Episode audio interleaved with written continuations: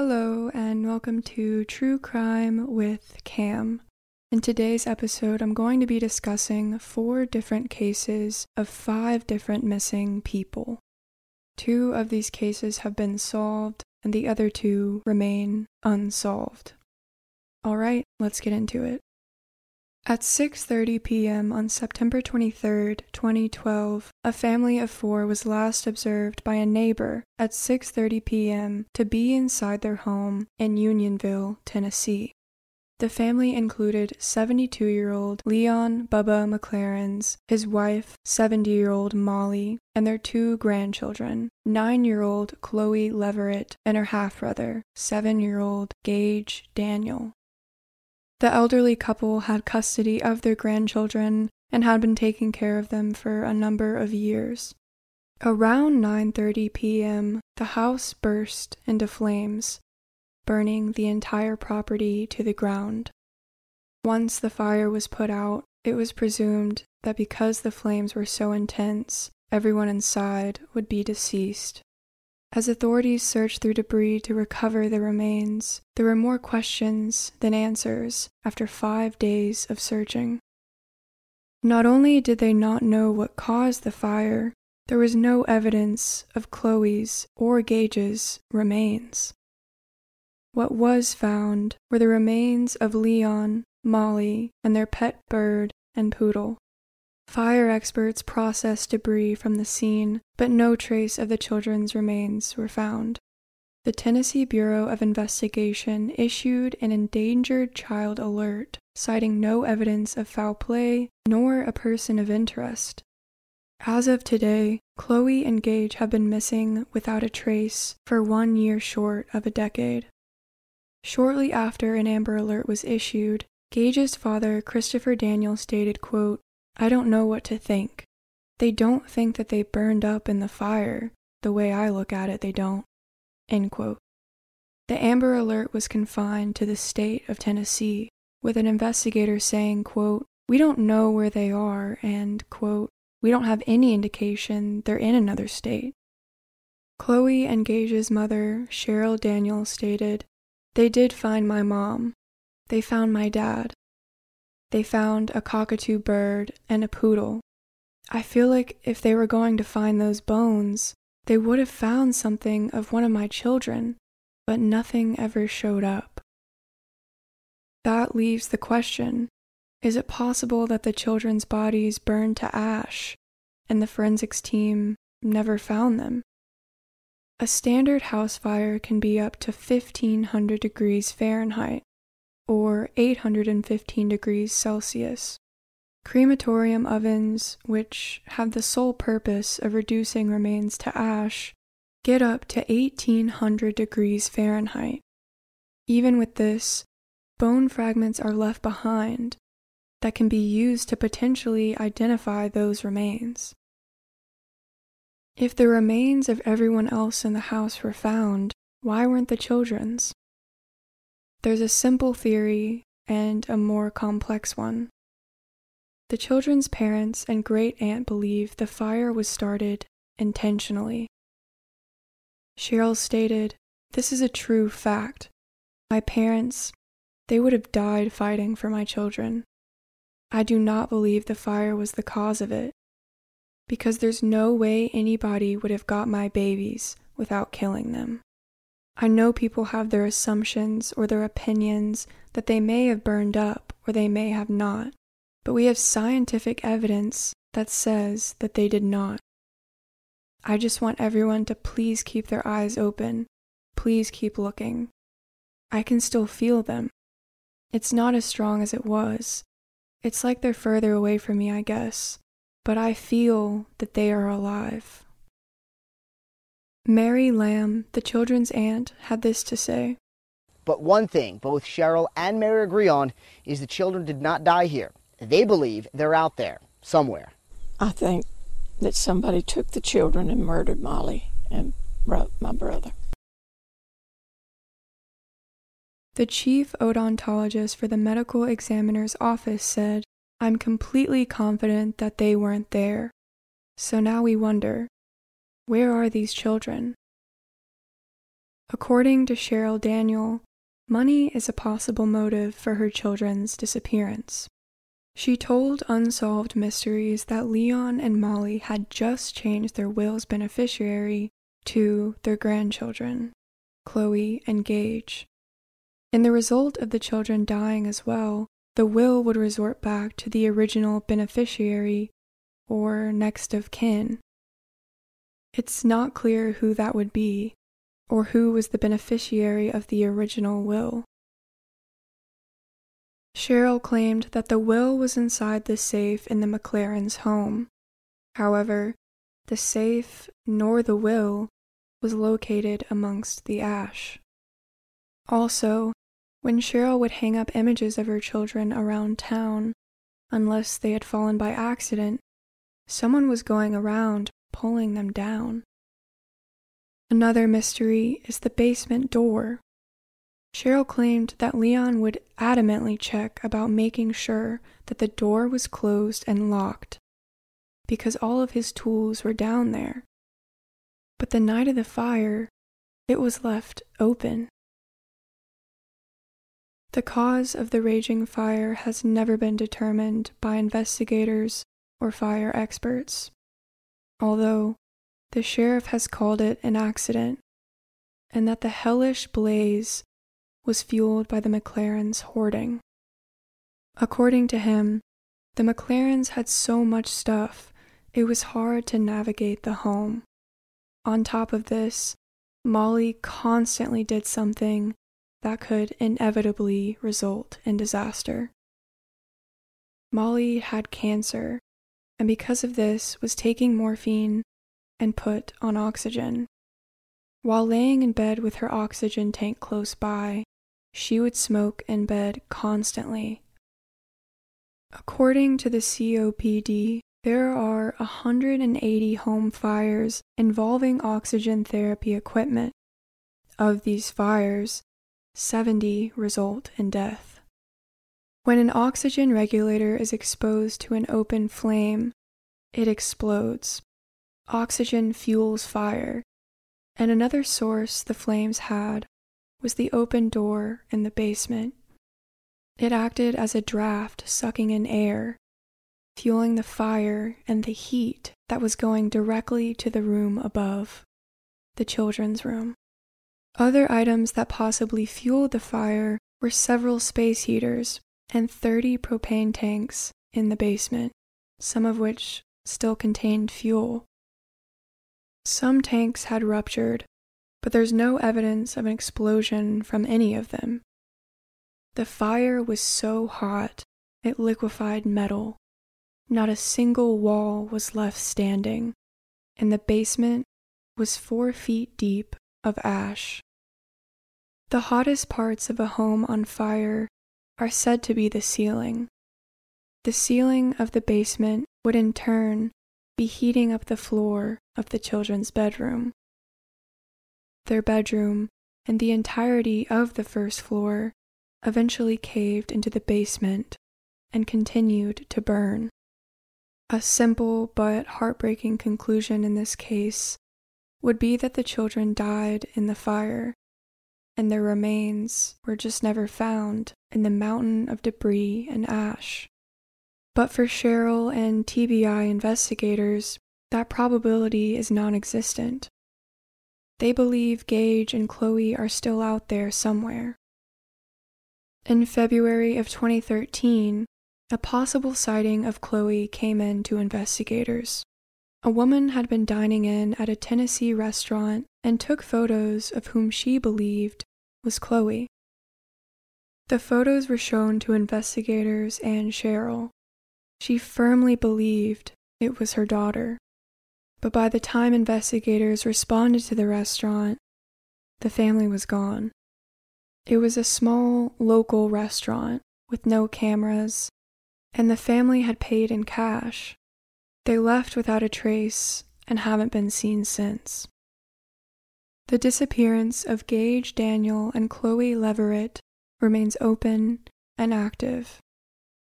New age-progressed photos of the two were released in twenty twenty, showing what the now teens could possibly look like. Amber alerts never expire unless definitive information concerning the child's whereabouts is found. Anyone with information on Chloie or Gage's whereabouts should call one eight hundred T B I find. On January twenty-seventh, nineteen seventy-six, Kyle Clinkscales planned to make the drive from his hometown of LaGrange, Georgia, to Auburn University. The twenty-two-year-old junior got off work at the Moose Club bar around eleven p.m. It was just a thirty-five-mile drive, but Kyle never made it. Him and his car vanished without a trace. His parents became worried when he didn't call them that Sunday, like he always did. Kyle had been missing for five days at that point. John and Louise Clinkscales drove to his Auburn apartment, where Kyle's roommate said that he didn't come home that night, and he hadn't been there since.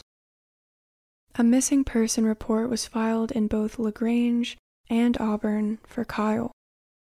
Authorities initially believed that he was a runaway, and I'm sure his parents hoped that was the truth as well, because it would mean that Kyle left voluntarily. He apparently wasn't doing too well academically, and had already dropped out of a different college previously. In a nineteen seventy-eight interview, John stated, "We just keep telling ourselves that he might just have wanted to make it easier on us by disappearing, rather than telling us he was dropping out or staying in school when he felt he was being a burden on us."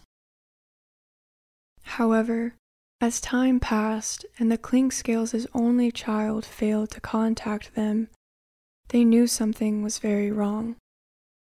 The police and his parents began to suspect foul play. John and Louise did something that a lot of parents with missing children simply can't or don't do. They chased down every lead and explored every theory. At one point, they got a tip that Kyle was spotted at a hotel in Texas. They followed the lead only to hit a dead end and figure out it wasn't the truth. Another very unusual tip came in nineteen eighty-one. An Oregon man came forward claiming that he might be Kyle. The man, known as Danny Moore, claimed to suffer from amnesia after getting into a car crash in nineteen seventy-six, the same year as Kyle. He wrote to the Clinkscales, and upon seeing the man's handwriting, they believed it was their son. However, once dental records were compared, Danny and Kyle's weren't a match. On May twenty-seventh, nineteen eighty-seven, a man walking his dog along a creek south of LaGrange found Kyle's Exxon credit card. The card had expired three years prior to Kyle's disappearance in nineteen seventy-three. The same year his wallet was stolen, according to his parents. In two thousand five, what was seen as a major breakthrough came in the search for Kyle. Jimmy Earl Jones called the Clinkscales, claiming that as a young boy, he saw a man dump Kyle's remains in nineteen seventy-six. Jimmy told them Kyle's body had been submerged in concrete, put in a barrel, and tossed into a pond on private property. This tip proved to be false after authorities drained the pond with no body or barrel in sight. Jimmy Earl Jones and Gene Johnson were arrested for the false statements and charged. Jimmy faced charges of concealing a death, hindering the apprehension of a criminal, and two counts of making false statements. Johnson faced charges of concealing death, making false statements, and obstructing justice. Neither were charged with Kyle's murder, because investigators believed he was killed by a man named Ray Hyde, who died in two thousand one. Ray was apparently a regular at the Moose Club bar, the place where Kyle worked and was last seen before he disappeared. Ray was also a car thief who owned a salvage yard. Law enforcement theorized that Kyle must have overheard Ray's criminal activities and that it didn't sit well with Ray. They searched his salvage yard at some point and even dug up certain areas in search for Kyle's car, but it was never found. I'm not sure what evidence led to this conclusion, but police charged Johnson because they believed that she was at Hyde's home the night of Kyle's disappearance, and that she helped dispose of the body after his murder.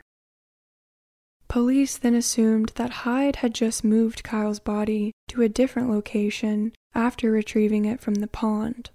In a two thousand five interview, Louise told the Associated Press, "I don't think he ever got out of Troup County that night. I think whatever happened to him happened that night." On January first, nineteen eighty-nine, John Clinkscales released a book about his son titled Kyle's Story, Friday Never Came. While trying to make sense of his son's disappearance, he wrote, quote, "The only explanation we can come up with that fits all of the unanswered questions is for an accident to have happened somewhere, taking him and his car out of sight." Louise would tell the press that same year, "We've been up and we've been down, and we've tried to keep ourselves on an even keel and not get our hopes up too high."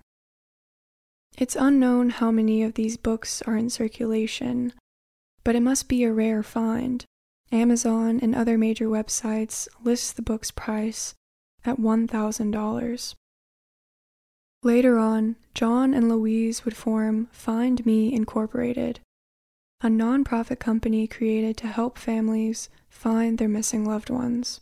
I believe the company has dissolved at this point, but several with similar names and intentions exist today.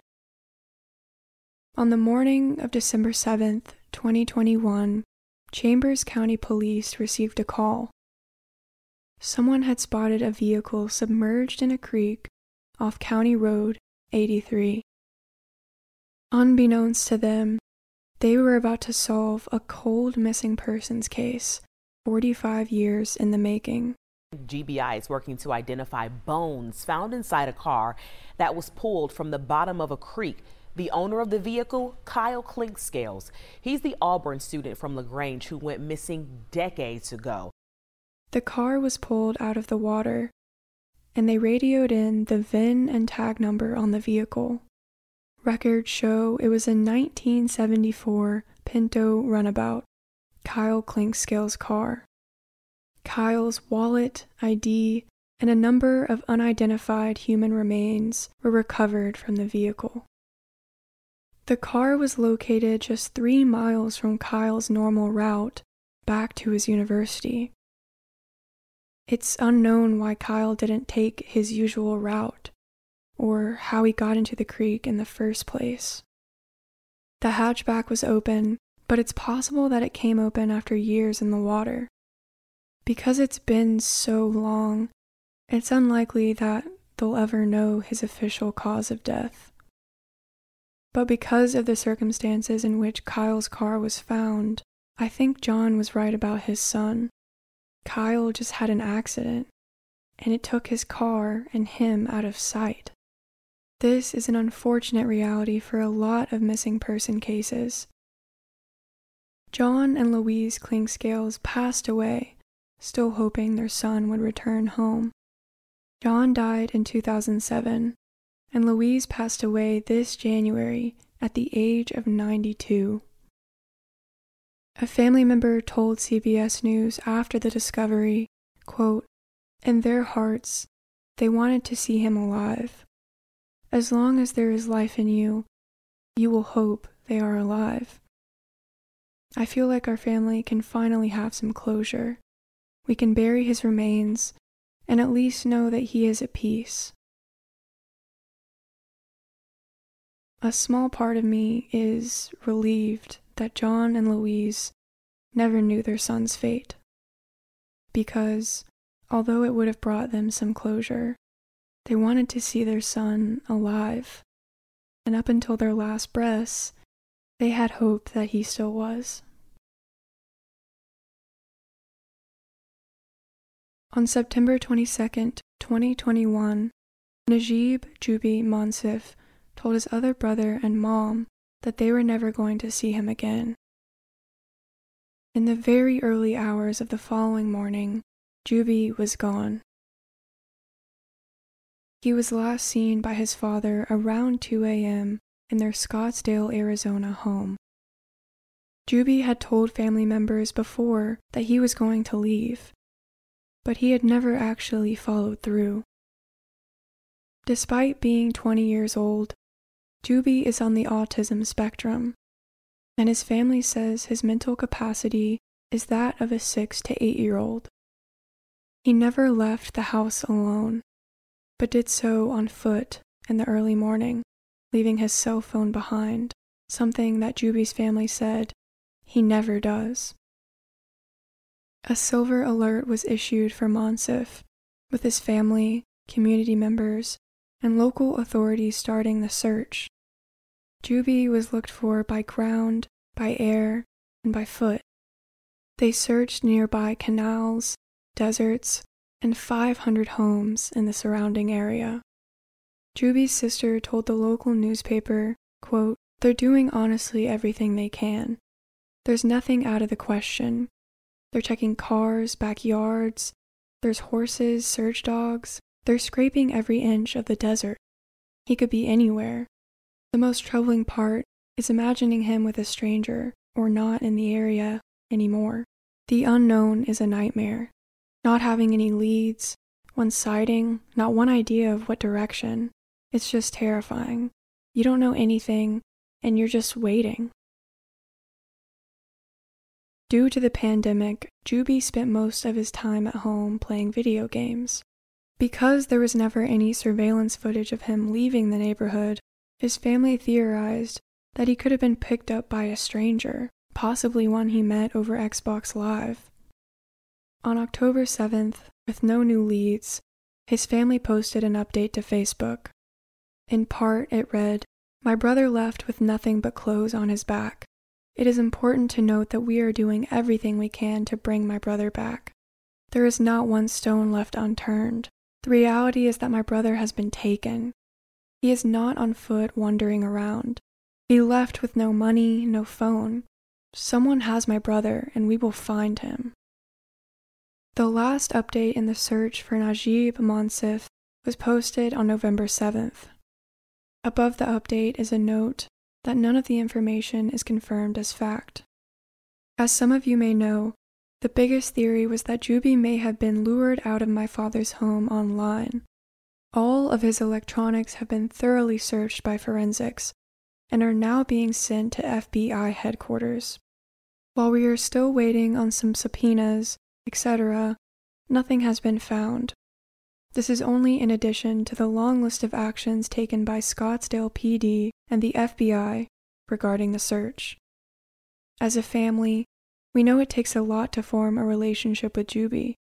We have known from the beginning that he was not lured. With all of this being said, the most logical, however unlikely scenario is that Juby, for whatever reason, did leave on his own accord that evening. Whatever happened after he left the house, however, was not a part of his plan. It is also important to note that there is no footage of Juby wandering outside the neighborhood, as the previous theory suggested him walking to the Albertson Shopping Center. That being said, Juby did not make it far out of the neighborhood. Whatever occurred that evening was very close to my father's home. It's likely that whoever is involved is close, considering they drove through a suburban neighborhood in the early hours of the morning. With this, I would like to directly address the individual responsible for Juby's disappearance. We know you are involved in the disappearance of Juby. You may very well be residing near my father's home, be in this Facebook group, or even come to the searches. Whether this incident was a poor decision, split-second accident, a moment of panic, or an act of violence, this road will come to an end eventually. You are putting my family through an endless nightmare. We need to find Jubie, regardless of the outcome. We are asking for your help. We need you to lead us to him. We are asking for closure. You can call Scottsdale P D with an anonymous tip, even if you are not directly involved, but have any information. Please find the kindness in your heart and bring my family relief. My father is issuing up to a one hundred thousand dollars reward upon Jubie's safe return. This also includes compensation for information directly leading us to Jubie's whereabouts. Guilt is a heavy burden to carry throughout a lifetime. You are ruining your life, my family's, and most importantly, Jubie's life. Please help us. The remains of a twenty-year-old Scottsdale man missing for nearly three months found at a canal pump in Mesa today. We're talking about Jubie Monsif. Tonight, Scottsdale police say the skeletal remains of twenty-year-old Jubie Monsif are confirmed to be him, discovered by a worker with the Central Arizona Project last Tuesday at a pumping station near Loop two oh two and Power Road in Mesa, roughly eleven miles away from the Cap Canal, behind Jubie's home in Scottsdale near Via Linda and Frank Lloyd Wright. It is possible that he could have worked his way between these two fence uh, gates and been able to access the, the C A P property. Police don't believe there is foul play. Statements released from Jubie's family to supporters reads in part, Jubie's birthday is the twenty-second of December. This day was always the happiest day of the year for the Monsif family for the past twenty years. Thank you for your love, said his father Najib. I braced myself for the day I would have to say this, and that time has come. Going on to say, thank you for standing with us on this journey. It will not be over soon, his sister Josephine said. And police do believe Jubie died within just hours after his disappearance.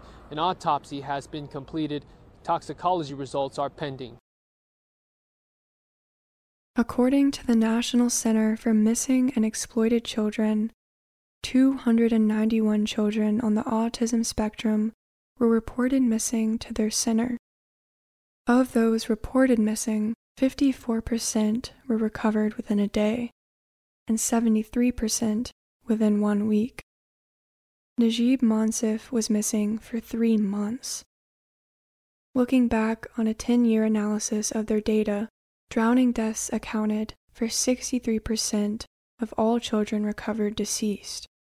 seventy-three percent of deceased children were recovered in a body of water, and eighty-four percent of accidental deaths were drownings.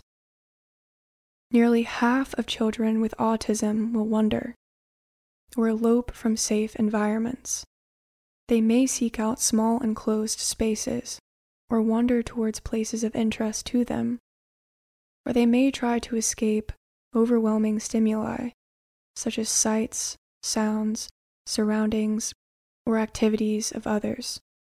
Jubie's case is rare. Just two percent of children on the autism spectrum remain missing for three to six months.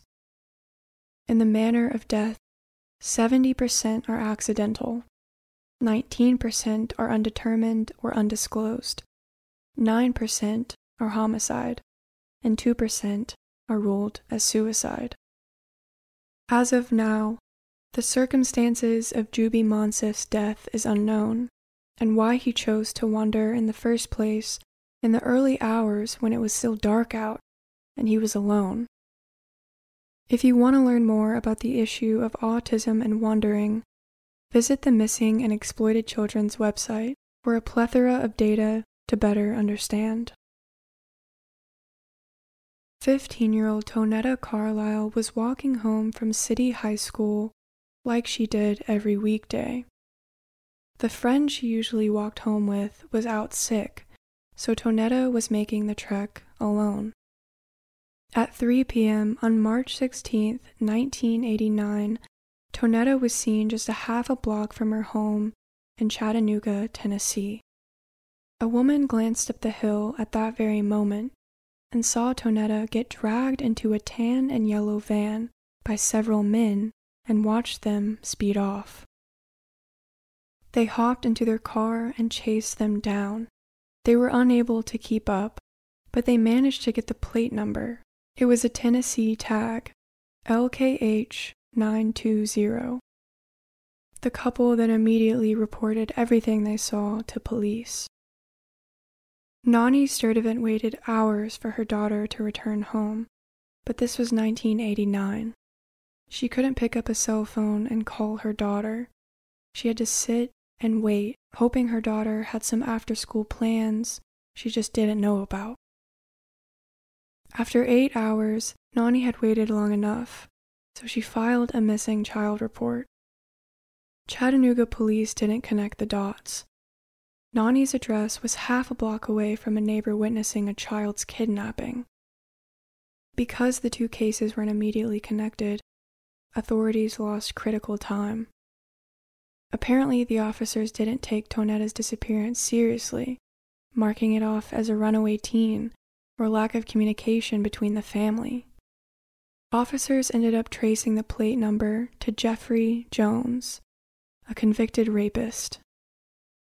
Jones had spent eight years in prison for his convictions and had been released just one year prior. Two months before Tonetta's disappearance, he was linked to the rape of a woman in his apartment complex. When authorities found Jones's vehicle, he was inside, dead. Jeffrey Jones had committed suicide by carbon monoxide poisoning just two days after Tonetta's kidnapping. There's been no direct evidence linking Tonetta's disappearance to Jones, other than the plate number taken at the scene. Authorities searched his apartment and found nothing of interest. At least, that's all the public knows.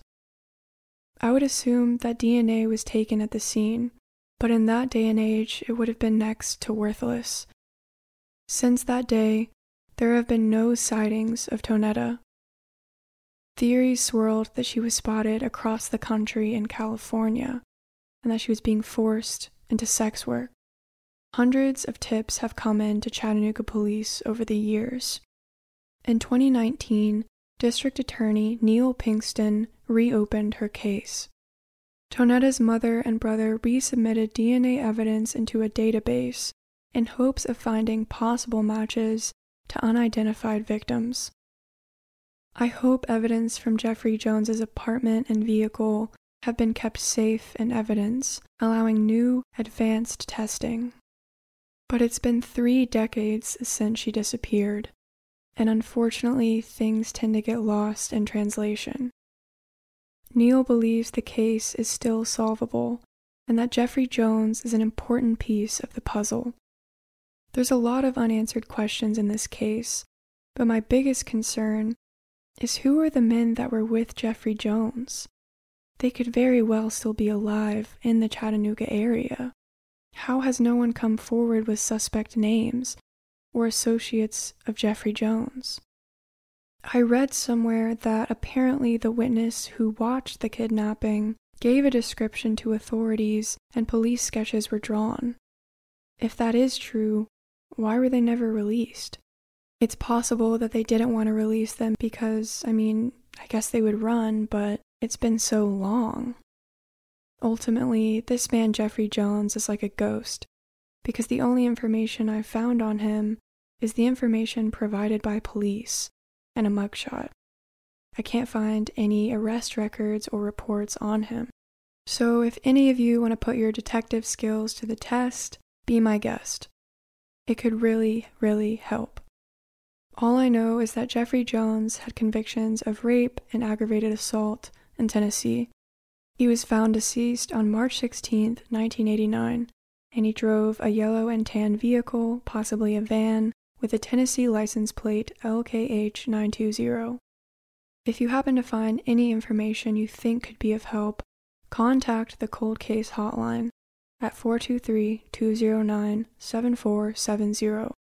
If you don't think it would be helpful for police, but it's something that I don't know, shoot me a message on Instagram at True Crime Cam. Today, I actually attempted to get into contact with Tonetta's mother over Facebook, and I'm patiently waiting for a response. If everything goes well, I'm going to set up a page to bring awareness to Tonetta's case, and hopefully bring more resources to her search and recovery. Tonetta Carlisle was a petite girl, standing at just five foot one inches tall and weighing ninety-five pounds. She was last seen wearing a pink and white striped blouse, denim skirt, and white sneakers.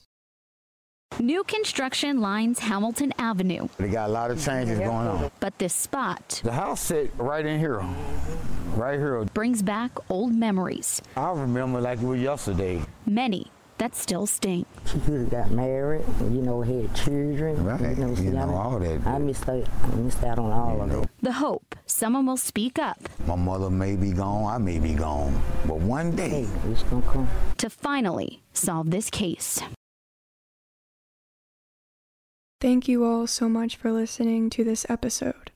If you like the podcast, give me a rating on iTunes or review, whatever it's called, um, or follow me on Spotify. You can also find me on TikTok, Instagram, and YouTube, all under the same name, True Crime Cam. This is a review from Honey Bee on December eighth. They said, I love this podcast, no nonsense, just spot on and respectful telling of true crime. It's clear to see that Cam tells these stories in order to honor the victims and spread awareness, not to glorify the people who commit the crimes. Keep it up, please. Uh, another review comes from Bree Bree Bitch. Uh, Cam popped up on my For You page, and ever since I've been a fan and just recently found out about the podcast. Thanks for shedding light on cases some have forgotten or were simply unaware of. And the last review that I'm going to read is by Becca. I follow Cam on TikTok, and they are amazing. Their videos, their podcast, all of it. It's no bullshit, no giggles, no romanticizing serial killers, just cold hard facts. Love it. Thank you all so much for your reviews. It really helps my podcast. I'm really relieved that I could get out another episode to y'all within about a week of the last one. YouTube definitely slows me down because I have to edit a bunch of visuals on top of researching, recording, and editing my audio. So if I wasn't doing all of these things at once, I would definitely be a lot quicker. So I apologize for that.